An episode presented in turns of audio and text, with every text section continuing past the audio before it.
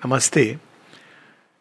श्री माँ का एक कथन है, एक पैसेज है, जिसमें माँ इस प्रश्न को लेती हैं कि मृत्यु के बाद क्या है जो हमारे साथ जाता है और क्या रह जाता है।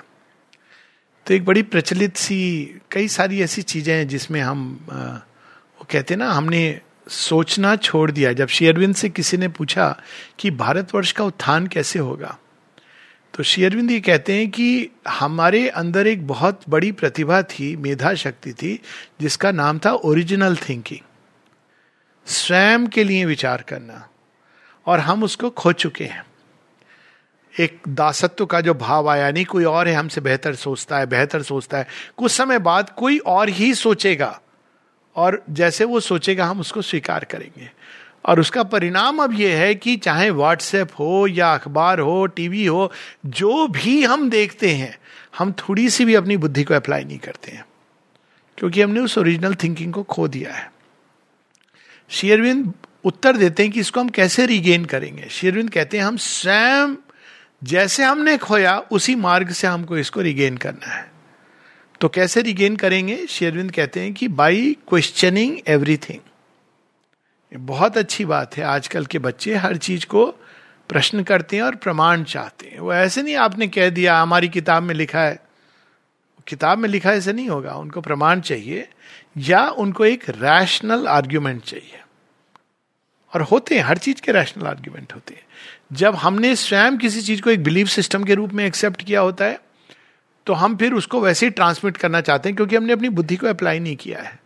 लेकिन यदि हम बुद्धि को अप्लाई करें, किसी भी योग में अब सांख्य योग, गीता का योग, श्री अरविंद का योग, सबसे पहली चीज़ जिसको लिबरेट किया जाता है, वो सोल नहीं है। वो है विवेक। अब विवेक एक ऐसी चीज़ है जो प्रकृति में ही बनी है। प्रकृति ने ही उसको रचा है। किस लिए रचा है? आपको फ्री करने के लिए रचा है। उसी की मैकेनिज्म से वो जन्म लेती है। और विवेक क्या करता है? हर चीज़ को एक अपने प्रश्न उठाता है और उसको डिसर्न करता है। इसमें से कौन सी चीज़ स्वीकार करने योग्य है, उचित है, सही है, और क्या चीज़ है जो अस्वीकार करनी चाहिए? अब उसके विवेक के कई तरीके होते हैं कोई भी चीज़ को जज करने के, जानने के। और शेरविंद कहते हैं कि अब इसमें, अब एक मॉडर्न यूथ है जो हमारी जो पुरानी मान्यताएँ उसको तोड़ता है, खंडन करता है। ठीक है, उचित है, उसका भी हमें प्रमाण चाहिए। लेकिन वो वेस्टर्न मान्यताओं को स्वीकार कर लेता है। तो शेयरविंद कहते हैं, दोनों के प्रति, केवल ये नहीं कि पुराणों में जो लिखा है वो सब गलत है, वो तो सांकेतिक है, उसके गलत सही से ज़्यादा हमारे जीवन पे फ़र्क नहीं पड़ेगा। अब गरुड़ जी थे कि नहीं थे it doesn't matter in our life everyday life लेकिन जो भी चीज़ व्हाट्सएप से आ रही है, जो भी हार्वर्ड यूनिवर्सिटी के प्रोफेसर, आप देखते हो कई बार व्हाट्सएप में वीडियोज़ आते हैं, है ना? उसमें किसी अंग्रेज़ का नाम लिखा हुआ है। अंग्रेज़ इन लार्जर सेंस। या कोई क्वालिफाइड डॉक्टर यहाँ पहना हुआ है, वो आके पहली चीज़ क्या बोलता है? I am doctor so and so आप क्या, आपके अंदर प्रतिक्रिया? डॉक्टर कह रहा है। आप इमीडिएटली जैसे डॉक्टर कह रहा है तो भगवान भगवान से भी बड़ा डॉक्टर हो गया। होता है ना? अब इस प्रकार से हम चीज़ों को जब रिसीव करते हैं अनथिंकिंगली क्योंकि वो एक पर्टिकुलर कंटेक्ट से आती है। ये नहीं कि उसको हमें खंडन ही करना है, हमको अपने माइंड को अप्लाई करना है। तो इसी श्रृंखला में एक विचार है हम सबके यहाँ पर कि जब आप उस पर अप्लाई करेंगे तो आप देखें उसमें कोई सत्य भी हो सकता है, मिथ्या भी, कई चीज़ें। संसार एक पैकेज है। तो संसार कैसा पैकेज है? सत्य का एक भ्रूण मिथ्या के बहुत सारे कवर में लिपट करके आता है। और अगर आप कवरिंग और केसिंग को देखेंगे तो सत्य आपको नहीं दिखाई देगा। कई बार होती है, जैसे कहते हैं ना डू नॉट जज the book by its cover तो उसी प्रकार से सत्य का एक दाना, स्वर्ण का दाना, वो धान की बाली की तरह बहुत सारी चीज़ें हम केसिंग को देखते हैं। तो उसी में से एक विचार है, बहुत सारे विचार हैं जो हम लोग व्हाट्सएप पे देखते हैं। गीता का पूरा ज्ञान आपको व्हाट्सएप पे मिल जाएगा। जो हुआ अच्छा हुआ, जो हो रहा है अच्छा हो रहा है। वैसे ही एक एक शब्द है मनुष्य क्या लेके जाता है अपने साथ सिवाय अपने कर्मों के? सुनने में बड़ा अच्छा लगता है। क्यों? हमारा सेंस ऑफ़ जस्टिस कर रहे हो ना ऐसे कर्म? लेके जा रहे हो? होगा तुम्हारा वहाँ। चित्रगुप्त महाराज बैठे हैं। वहाँ तुम स्केप दंड दिया जाएगा तुमको। पुरस्कार मिलेगा। अब कभी हमने सोचा है, देखिए, दंड पुरस्कार का विधान बड़ा विचित्र है। आप वहाँ जाते हैं तो वहाँ चित्रगुप्त महाराज आपका सब देखते हैं ना? उसके बाद आपको अलॉट करते हैं, या तो आपका हेल हेल में खोली नंबर आप 420 में चले जाइए। या कहते तुम स्वर्ग जाओ। स्वर्ग अब उसमें भी होता है कितना टर्म स्वर्ग में। स्वर्ग में आप छह महीने वहाँ गुफा नंबर चार में रहोगे। वहाँ ऐसे करते क्लाउड नाइन पर आप घूम रहे हो। ठीक है, चलो, ये हो गया आपका पुरस्कार दंड। उसके बाद, बात वहाँ खत्म नहीं हुई है। आप जब धरती पर आओगे तो आप पापी थे, इसलिए आपके जीवन में कष्ट मिलेगा। सुना है ना हम लोगों ने ये? और पुण्य किया था आपने तो आपको जीवन में ये ये सुख मिलेगा। आप देखिए, कभी आपने इस विचारधारा को, बुद्धि की तुला पर देखा है? कोई सिस्टम ऑफ़ ट्रिब्यूनल में डबल पनिशमेंट आपने सुना है? डबल पनिशमेंट और डबल रिवार्ड ये क्या है? डबल पनिशमेंट है डबल रिवार्ड है। अब या तो आप नर्क स्वर्ग वहीं पर सॉर्ट आउट कर लो। जब हम आए तो अच्छे से भेजो कि हो गया, तुम्हारा टर्म खत्म हो गया। अब वहाँ भी दंडित हो गए। लेकिन वो कहते हैं सेडिस्ट वहाँ नहीं काफ़ी है, यहाँ भी आके दंडित हो गए। उसमें भी अब आप देखिए विचारधारा। दंड कैसा मिलेगा? दंड का मतलब है आप एक गरीब घर में पैदा हो गए। जहाँ आपको भोजन नहीं मिलेगा ठीक से। यानी कि हम भी सोचते हैं कि भगवान ये समझता है, या जो भी विधाता है, कि अमीर होना बहुत बड़ा एक पुरस्कार है। माता जी कहती हैं, अमीर होना अभिशाप है। बाइबिल भी कहती है, इट इज़ ए कर्स। क्यों कहते हैं? क्या उनको पता नहीं था? गीता भी कहती है कि जो भगवान के भक्त हैं, वो किस घर में पैदा होते हैं? गीता ये नहीं कहती है कि श्री कृष्ण जी ये नहीं कहते, उनको मैं धृतराष्ट्र के घर में पैदा करता हूँ। वो तो कहते हैं कि उनको मैं पांडु के घर में पैदा करता हूँ, जहाँ वो ऐसे ही रहते हैं। मतलब इस भाषा में नहीं कहती है। लेकिन अर्थ क्या है कि वो कहती, गीता, जिन्होंने मुझे स्मरण किया, उनको मैं ऐसे घर में पैदा करता हूँ, जहाँ उसको अच्छे संस्कार और भक्ति मिलती है। और शीघ्र अतिशीघ्र वो अपनी पुरानी साधना जहाँ तक की थी, उसको एब्जॉर्व करता है और आगे बढ़ता है। अब देखिए, और पांडवों को, और, अब ये जब हम पढ़े तो हमको पांडवों और कौरवों का जीवन समझ आता है। वरना तो यही लगता है कि दुर्योधन बहुत बड़ा धर्मात्मा रहा होगा। इतने प्रपंच छल करके भी उसके जीवन में सब अच्छा रहा। एक लास्ट में एक गदा लग गई, मर गया, वो भी प्रिंस की तरह मरा। ऐसा अगर हम इस कार्मिक थ्योरी को अप्लाई करें। और पांडव तो बड़े पापी रहे होंगे। वो बेचारे जन्म से लेके मृत्यु तक, उनका जीवन तो अभिशप्त जीवन था। तो ये कैसे हुआ? तो अब आप इसको लेकिन उलट करके देखिए। पांडवों के जीवन में एक्चुअली देखा जाए, एक महाभारत में सक्सेस मिली, लेकिन वो भी बड़े पीड़ा के बाद मिली, कई बहुत डिस्ट्रक्शन के बाद मिली, राज्य को कभी एंजॉय नहीं कर पाए वो। लेकिन पांडवों के साथ श्री कृष्ण जुड़े। कई बार लोग ये पूछते हैं कि भगवान मर गया, कोई भगवान का भक्त था, भगवान को प्यारा हो गया तो भगवान ने इतना अन्याय क्यों किया? कल किसी ने पूछा, भगवान ऐसा क्यों करते हैं? फिर भक्ति हम क्यों करें? वो भगवान की भक्ति करता था, भगवान ने अपने पास बुला लिया। मैंने कहा तो बहुत अच्छी बात है भगवान के भक्त को भगवान के पास जाने से अच्छा क्या हो सकता है? आप सोच रहे हो ना कि वो चला गया, आपको पीड़ा हो रही है, लेकिन भगवान के भक्त से अगर पूछोगे, सच्चा भक्त है वो तो कहेगा, जैसे भी आप मेरे पास आ जाओ how does it matter to the bhakt वो तो जीवन में, मृत्यु में दोनों में ही भगवान के साथ चाहता है। तो उस दृष्टि से जब हम देखते हैं तो हम देखते हैं कि उस समय कुछ क्षणों के लिए दुर्योधन ने राज्य किया, लेकिन शाश्वत काल तक अर्जुन और पांडवों ने राज्य किया। As their truth they represented as dharma they represented तो ये जीवन को, लेकिन हम इन चीज़ों को स्टॉक, क्योंकि हमने कहीं पढ़ लिया, कोई पंडित जी ने उसका प्रवचन दे दिया और हमने उसको वैसे ही स्वीकार किया जैसे आज हम व्हाट्सएप को स्वीकार करते हैं। तो अब इस दृष्टि से हमारे साथ क्या जाता है? जबकि कहा जाता है कर्म जाते हैं। तो कर्म का मतलब क्या अगर केवल कर्म है तो फिर एक जो सोल्जर युद्ध क्षेत्र में खड़ा होकर के एक टेररिस्ट को मार रहा है या एक एग्रेसर को मार रहा है और एक टेररिस्ट जो बच्चों को मार रहा है। कर्म तो बाहर से तो एक समान है। तो फिर क्या गया साथ में? अब कर्म के पीछे जो चेतना है, सारा संसार चेतना का व्यापार है।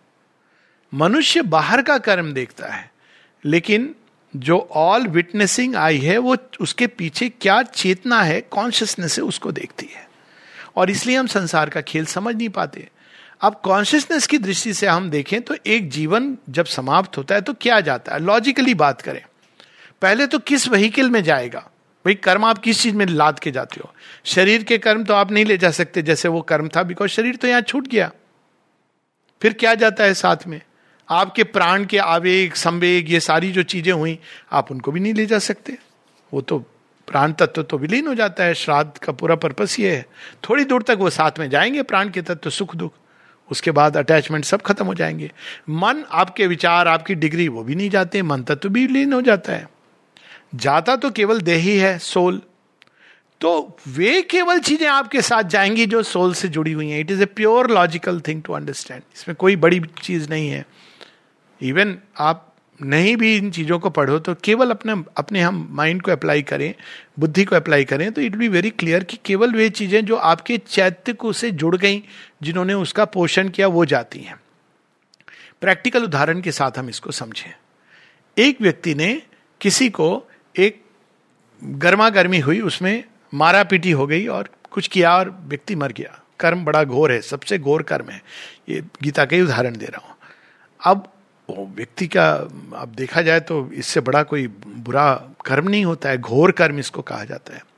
लेकिन अब वो गर्मा गर्मी के पीछे इवन मॉडर्न जज कहता है कि इसके पीछे इसने वो गर्मा गर्मी में मारा या एक कोल्ड ब्लडेड मर्डर था, इन दोनों में अंतर है।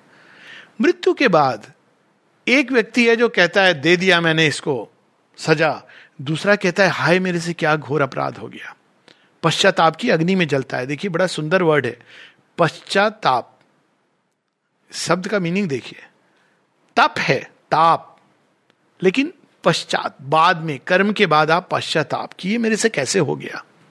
और जब आप उस पश्चाताप में जलते हो तो क्या होता है कि आप उससे एक सीख ले रहे हो अपने अंदर में।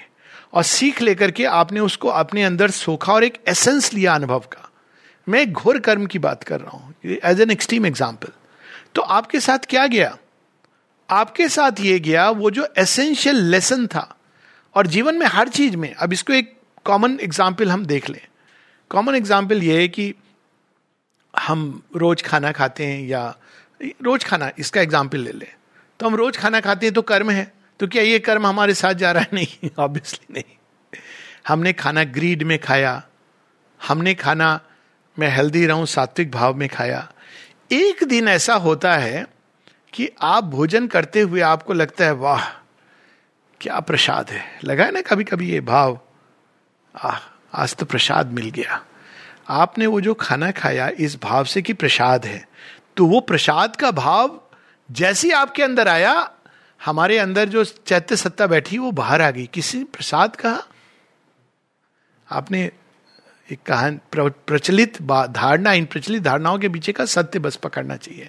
कहते थे कि जहाँ राम कथा होती थी, होती है, वहाँ हनुमान जी आके बैठ जाते हैं। तो इसके पीछे क्या है? ये प्रचलित कथा इसके पीछे ये है कि जैसे ही आपके अंदर एक ईश्वरीय भाव जागेगा किसी भी चीज़ के प्रति तो चैत्य उस भाव को अपने अंदर एक्सट्रैक्ट करता है। बाकी सबसे उसको कोई लेना देना नहीं है। अब इसके बहुत से उदाहरण ले लें। हम सोचते हैं हम रोज मंदिर जा रहे हैं तो बड़े रिलीजियस और भक्त हैं। बिल्कुल नहीं। आप मंदिर जा रहे हैं, रोज कहते हैं, मेरा चार, पहले तो आप चारों तरफ़ अपने कान को पकड़ते हो, उल्टा सीधा करके। दो दंड बैठक करते हो। क्यों? आज के, कल के पाप सारे खत्म। अब मैं नए नए पाप करूँगा आज शाम से। ये भी करते हैं ना लोग। आपने कर दिया मैकेनिकली। कहा कि भाई, स्वामी मुझे क्षमा कर देना। उसके बाद आप बाहर निकले और फिर से वही शुरू हो गया कि अब मेरी स्लेट क्लीन हो गई। ये मंदिर आप गए। कंट्रास्टेड विद ये कुछ साथ नहीं जा रहा है। कोई चैत्य को इसमें कोई इंटरेस्ट नहीं है। आप भगवान के सामने खड़े होकर पैसे फेंक रहे हो अपनी उसमें वो श्री रामकृष्ण परमंश ने एक बार किया था ना, रानी रासमणी को, वो बैठ करके कोर्ट के इसके बारे में सोच रही है, जब श्री रामकृष्ण परमंश काली भाव में मग्न होकर नाच रहे हैं तो उन्होंने एक ज़ोर का थप्पड़ मारा उनको। Man hitting a women modern context में ये कैसे है? अनडेमोक्रेटिक है। लेकिन श्री रामकृष्ण परमहंस वो भी समझ गई और वो भी समझ गए। यहाँ काली माँ साक्षात है तो कोर्ट के इसके बारे में सोच रही है। ये एक दूसरी दृष्टि है। तो इस प्रकार से हमने कोई भी हम काम अच्छा दूसरा एग्ज़ाम्पल आप रोज मंदिर जा रहे हो नियम से, लेकिन आपके मन में वही चीज़ चल रही है। वही भय है, वही ग्रीड है। वहीं पर आप एक दिन गए, एक कहीं पर घूम रहे थे, अचानक आपने एक सुंदर सा सीप देखा या पेबिल देखी। पेबिल आपने उठाई। आपके अंदर एक भाव जगह कितना सुंदर है। भाव के साथ आपके अंदर एक आश्चर्य जगह गीता क्या कहती है? कैसे लोग उस आत्मा को देखते हैं? कहती है, आश्चर्यवत पश्यति कश्चिदेनम। कुछ लोग उसको परम आश्चर्य के रूप में देखते हैं। और इन चीज़ों को हमारे यहाँ स्टोरीज के रूप में बड़े सुंदर ढंग से बताया गया। स्टोरीज कैसे थी? हम छोटे थे तो हमारे घर में शालीग्राम की प्रथा, आप सबने सुनी होगी। शालीग्राम क्या है? वो पत्थर देखा, बाहर की दृष्टि देखे तो पत्थर है, लेकिन उनके इधर में जनेऊ का एक भाव होता है। बड़ा परफेक्ट सराउंडेड पत्थर है। अब उसके जो भी मेटेरियल कारण हो, उसके साथ में कथा भी जुड़ी हुई है, वृंदा की कथा। तो वो शालीग्राम का विवाह। अब क्या किया आपने? उस कथा कथा के माध्यम से, उस कथा के कई डायमेंशन है, कथा में नहीं जा रहा हूँ। हमने ये सीखा, पत्थर में भी आप भगवान को देख सकते हो। वो दृष्टि होनी चाहिए। तो इस प्रकार से जब जीवन हम जीते हैं तो एक पूरे उसमें, एक राजा ने पूरा राज्य किया तो साथ में क्या कर्म जा रहा है? केवल एक क्षण, जब पूरे राज्य करने के बाद एक दिन जब वो बाहर निकलता था, उसके मन में भाव आया, हे भगवान, मेरा जीवन कैसे दासत्व का जीवन है? मैं चैन से अकेला भी नहीं बैठ सकता हूँ। आपने देखा है जितने पॉलिटिशियन जाते हैं? आपने कभी महसूस किया है कि कितने प्रिजन में जाते हैं? चारों तरफ़ उनके सिक्योरिटी गार्ड है। इसमें और प्रिजन में क्या डिफरेंस है? फ़र्स्ट क्लास प्रिजन है। वो नहीं कह सकते अचानक कि मैं रुको, यहाँ पर मुझे चाय की, रेडी कुल्लड़ की चाय पीनी है। Because you are in a prison वो कौन सा प्रिजन है? फियर का। हम बाहर निकलेंगे, हमें कोई मार डालेगा। अंदर में आप बड़े सुरक्षित हो। तो ये सब नहीं जा रहा है साथ में। तो दूसरी चीज़ क्या जा रही है? वो एक मोमेंट जब उसको ये महसूस हुआ कि हाँ ये कैसा जीवन है? ये जो आपके अंदर भाव आया कि ये राजा का जीवन तो दासत्व का जीवन है ये आपके साथ चला गया एक नॉलेज के रूप में। अब ये डिटरमाइन करेगा कि नेक्स्ट लाइफ में जब आ, आप आओगे तो you may take birth in a commoner common घर में एक विलेज में साधारण से घर में कि ये बेटर है। कम से कम मुझे ये सब झमेला तो नहीं है। मैं अपना आराम से अपना जीवन जी सकता हूँ, एक राजा अपना जीवन नहीं जी सकता है। तो इस प्रकार से किसी भी लाइफ में कुछ चीज़ें होती हैं जो एसेंस के रूप में जाती हैं। पढ़ाई की हमने डॉक्टर बना तो डॉक्टरी का डिग्री डॉक्टरी की ये सब नहीं जा रही है। ये नहीं कि नेक्स्ट लाइफ में आप बोलोगे, ये तो डॉक्टर तो ऑलरेडी बन चुका है, अब इसको और बेटर अब इसको पद्मश्री डॉक्टर बनाए। फिर नेक्स्ट लाइफ में पद्म विभूषण बनाए, भारत रत्न तक भगवान लेके जाएँ। नोबेल प्राइज दिलाएँ, ये नहीं है भगवान के प्लान में। आपने एक जीवन में डॉक्टर बने डॉक्टर वाला पार्ट भूल जाइए। आप जब मरीजों को देखते थे तो करुणा से देखते थे, या आप लालच से देखते थे? ये भाव आपके अंदर चला गया। ये ये पार्ट जो करुणा है, वो वाला पार्ट साइकिक ने ले लिया। और साथ में जब हम मेडिकल स्टडीज़ करते हैं या कोई भी पढ़ाई तो हम एक परसिवरेंस एक क्वालिटी जाती है, जो आपके लिए ज़रूरी है। वो क्वालिटी भी अंदर में आ गई, क्योंकि आपने एक जीवन में परसिवरेंस की क्वालिटी को डेवलप किया। तो जो पैसेज है, वो ये है कि हमारे साथ ये बाहर की चीज़ें नहीं जाती हैं। वो टूट जाती हैं, उनको खंड कर देती है नेचर केवल एक जीवन में अधिक से अधिक आम व्यक्ति की बात कर रहा हूँ, दस मिनट होते हैं चैत्य जीवन का हिस्सा। और वो जाने के पहले एक बार स्क्रीन की तरह देखता है व्यक्ति। कुछ क्षणों के लिए उसको स्मरण आता है। वो क्षण जो उसके जीवन के एक ऐसे क्षण है जो अंकित हुए लाइक अ साइकिक मोमेंट अब वो क्षण बड़े अलग हो सकते हैं। आप कभी अपने जीवन को इस तरह से देखिए मेमोरी के ट्रेल ले जाके। लाइक आई रिमेम्बर कि एक विष्णु भगवान का मंदिर था। जहाँ शाम को जाके कभी कभी मुझे बहुत अच्छा लगता था। लेकिन मुझे विष्णु भगवान की मूर्ति ये सब का कोई वो नहीं है। है, थे, प्रणाम भी करता था। वो पीछे जाकर के एक जगह थी जहाँ खड़े होके, मंदिर के पीछे, माने परिक्रमा करते थे ना, और उस मंदिर में बहुत लोग आते नहीं थे। पीछे खड़े होके खुला हुआ मैदान था, एक उसमें पेड़ वेड़ थे, उसको देखते देखते मैं रेवरी में खो जाता था। अब ये जो चीज़ है ना, वो इंपॉर्टेंट है। ये नहीं कि मैं कितनी बार गया, मैंने वहाँ जाकर के प्रणाम किया, ये सब ले गए। Divine is too vast he is not impressed by all this show माँ यहाँ तक कहती है कि तुम किसी डिवाइन बीइंग को सामने रख के तुम उसकी खूब पूजा पाठ करोगे, तुमको लगता है कि उसको बहुत अच्छा लगेगा। लेकिन अगर तुम्हारे अंदर एक सुंदर भाव जागेगा you may not even believe in God लेकिन आपके अंदर एक सुंदर भाव आया। किसी को आपने देखा एक फ़िल्म थी प्यासा। एक non believer Guru Dutt has made it लेकिन उसमें एक भाव दिखाते हैं। पूरी पिक्चर में वो एक भाव है जो देखने लायक है। कि वो टुवर्ड दी एंड वो जा रहा है और उसको फेम मिला है एंड में और वो कहता है, ये दुनिया मिल भी जाए तो क्या है? कुछ भी नहीं है इसमें। वो इस चीज़ को देख लेता है कि ये तो केवल एक शो है। ये तो इसके अंदर कोई भी यथार्थता नहीं है। जब वो अच्छा लिखता था तो नो बडी वॉज़ इंटरेस्टेड लेकिन अब, क्योंकि उसका एक पर्टिकुलर एंड पीपल वांट कि इसके द्वारा मुझे क्या लाभ होगा। तो जब बाहर आता है तो वो उस, अभी भी वो एक अपने फेम हॉल ऑफ़ फेम से बाहर आ रहा है तो वो देखता है कि एक व्यक्ति नीचे बैठा हुआ है और सर्दी में ठिठुर रहा है। तो एक छोटा सा सीन है कि वो अपना कोट खोल करके उसको दे देता है और he walks away that's how the movie ends वो एक बहुत सुंदर भाव है।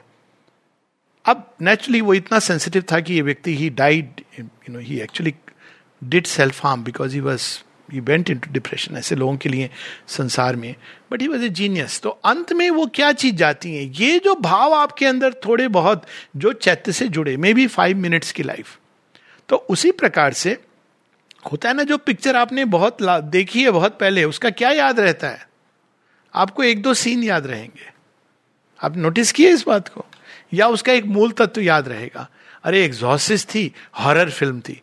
वो सीन जो था जिसमें उसकी मुंडी घूम जाती है 360 डिग्री, है, ज़्यादातर लोग यही याद रखते हैं।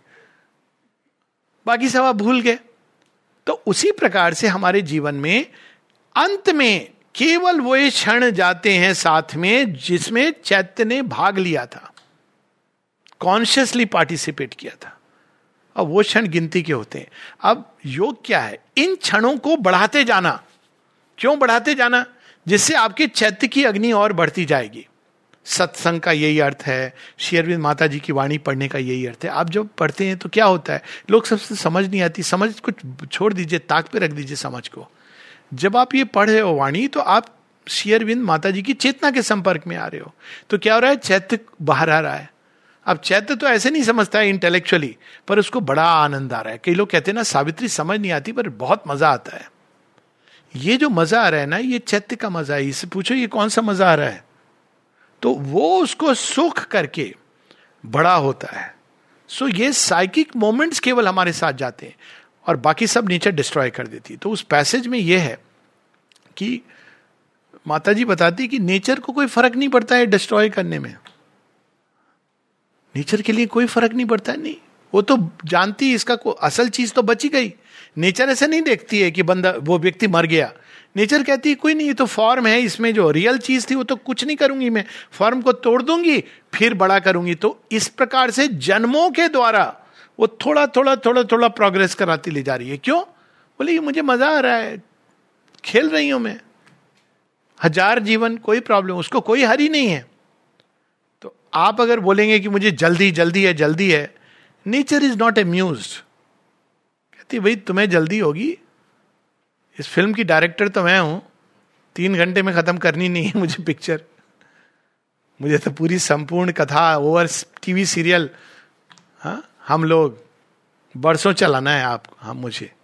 मुझे कोई इंटरेस्ट नहीं है कि वो संपूर्ण रामायण तीन घंटे वाला पैकेज मुझे तो ये सीरियल, क्योंकि इसमें टीआरपी, मुझे तो बहुत मज़ा आ रहा है। तो नेचर ऐसे खेलती है। जिस दिन हम इस खेल को समझ जाते हैं, तब हम इंटेंसिफाई करते हैं। हम कहते हैं, ये क्या खेल है? तो तब कैसे इंटेंसिफाई करते हैं? माँ बताती हैं कि जब हम इटर्नल जब हम नेचर को मुड़ के कहते हैं, लेकिन this game is not amusing हम केवल इसके लिए नहीं आए, ये सीमित।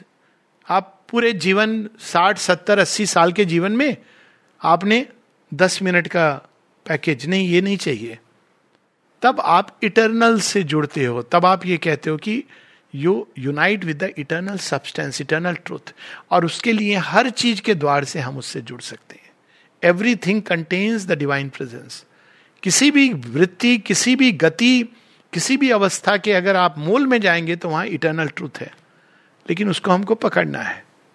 तो जब हम उसको पकड़ लेते हैं तो फिर ये एक ही जीवन में हम अनेकों जन्मों की प्रोग्रेस करते हैं और इसी चीज़ को योग कहते हैं।